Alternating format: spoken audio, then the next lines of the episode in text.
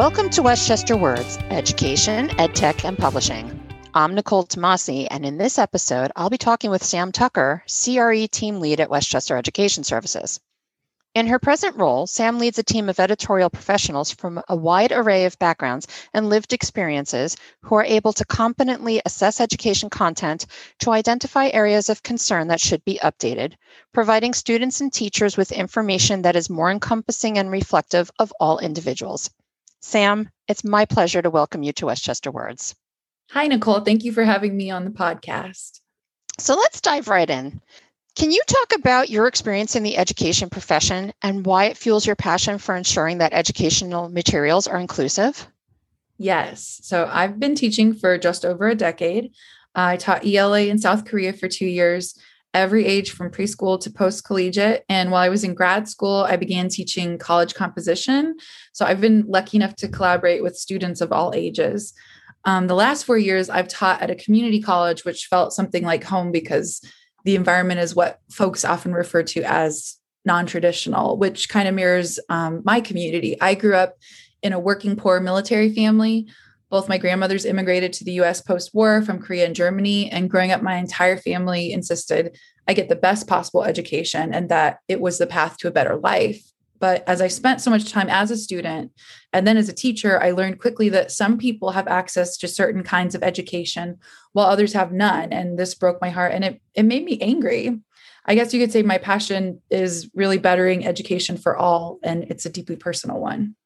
Wow, that's a really interesting backstory, Sam. Thank you for sharing that. Um, I want to take you back. I know you've listened to this episode, episode two of our podcast, um, in which Nilofer Ali, our resources manager, provided an overview about the origins of culturally responsive and sustaining education.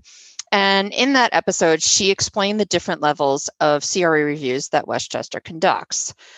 You've had a really active role in creating the framework and the rubric for the reviews. So, what can you, you know, can you talk a little bit about what that process entailed? Nilofer really got everything together before I came on board. She spent a lot of time researching the experts, um, Dr. Gloria Ladson Billings.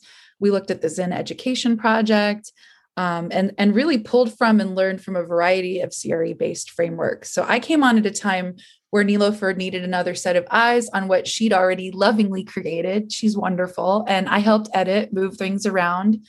We, Nilofer and I really have an amazing partnership. And I feel like that's a key part of culturally responsiveness collaboration. True equity must respond to the needs of the collective, like beyond the individual or beyond just one person. And I think that's really hard to accomplish without a classroom and a teacher and materials, all of it focused on building community.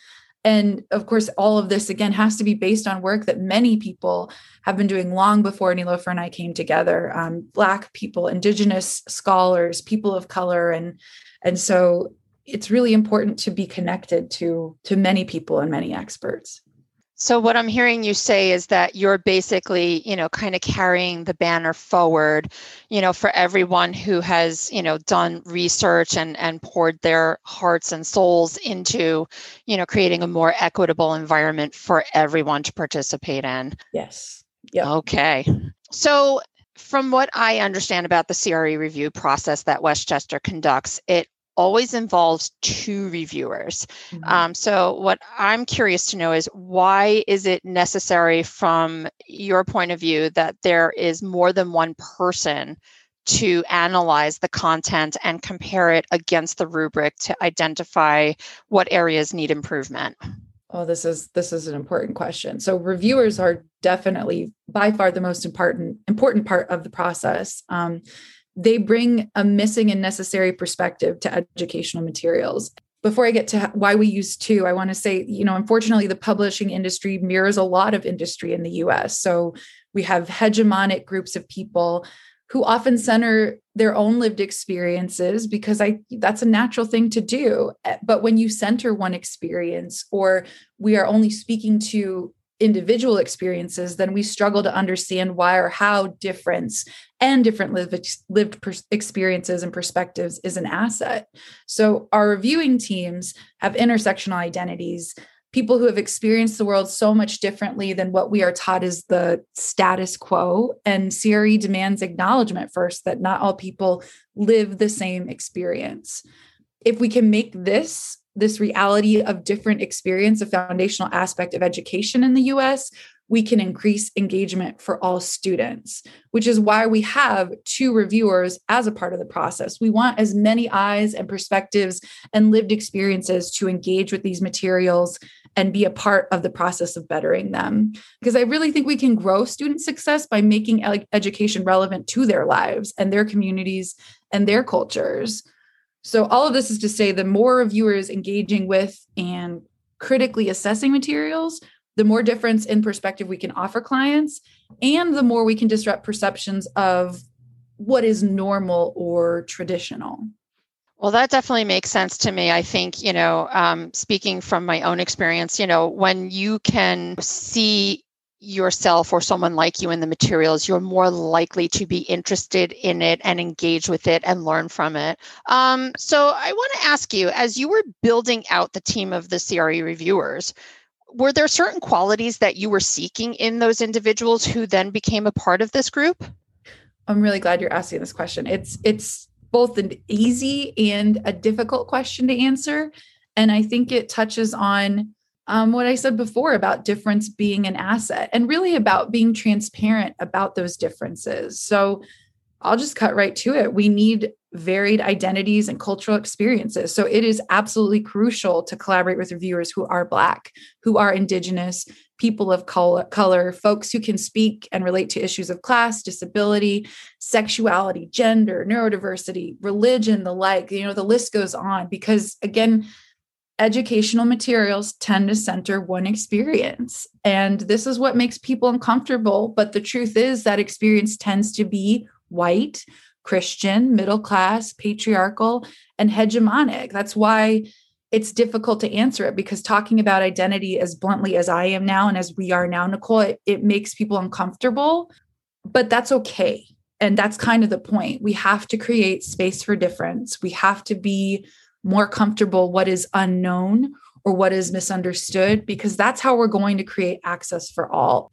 I think it's also very important that reviewers already have a connection to education, but perhaps in ways one might not expect. Um, for example, some of our reviewers have spent a lot of time in the classroom engaging with and serving students directly. Others have long edited educational content or come from the academy with a handful of college degrees. Other reviewers even still are self educated. Um, I have a few that don't have degrees and they home what they say they call it home unschool their children so the variety there is really key and the thing that all of the reviewers have in common is dedication to students and the rhetorical skills needed to communicate what is commendable and what is problematic um, in all aspects of educational materials and culturally responsive education needs Okay, so I have just one final question for you um, as we wrap this up. Uh, what is there? What else is there that you would like listeners to understand and take away um, about the CRE reviews that Westchester conducts and how it can be beneficial for their content? Hmm, okay, so cultural responsiveness is it's often conflated with what we call concerns of sensitivity and bias, where reviewers or people in editorial departments. They're addressing insensitive and biased materials and that that's a crucial aspect of this work. But i do find that sensitivity and bias work often facilitates a kind of erasure in identity in materials or or a tokenization. So culturally responsive education does address the same concerns, but in a very different way because it's calling people in. It's about including the context and the knowledge and the perspective of many individuals instead of one. Uh, I have a professor um, in grad school that that always taught me that equity is not an endpoint, but an ongoing process that calls for foundational change. And that's daunting. I get how daunting that sounds, but I think it's important to remember that this is how we're going to engage students. This is how we are going to create space for students to see themselves in. We're going to create agency for students in their own education and beyond. This is how we foster academic rigor and success for all students and, and create an education that they can carry outside of the classroom and back into their own communities. I think that's really a wonderful piece to end this on. Uh, thank you so much, Sam, for joining me today to talk about CRE reviews and why it's something that companies should be considering for their existing content, as well as incorporating into any new materials that they're going to be creating. Thank you, Nicole, for giving me time and space to talk about the things that I love so well and I am uh, absolutely obsessed with. it like i said at the top it fuels your passion. So uh, you know it's it's a great thing that you're pouring it into materials that are going to benefit so many. Um, so with that i want to invite our listeners to join us next time when sam will be back on westchester words. And uh, in that episode she will be having a conversation with kay jones who is the founder of Herstorian and they'll be discussing some of the misconceptions that exist about CRE reviews. If you'd like to learn more about how Westchester Education Services CRE reviews can ensure your content meets the current standards for culturally responsive and sustaining education, head over to the Culturally Responsive Education page on our website, westchestereducationservices.com. And while you're there, I'd also encourage you to view the content resources that we have available on our website about diversity, equity, and inclusion. So, with that, I'd like to thank you for listening to today's episode of Westchester Words. You can follow us on your favorite podcasting platform to be notified about new episodes when they become available. In the meantime, feel free to send us an email at westchesterwords at Westchester Ed Services, that's edsvcs.com,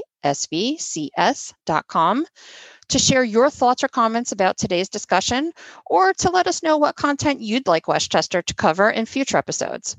Until then, stay safe be well and stay tuned.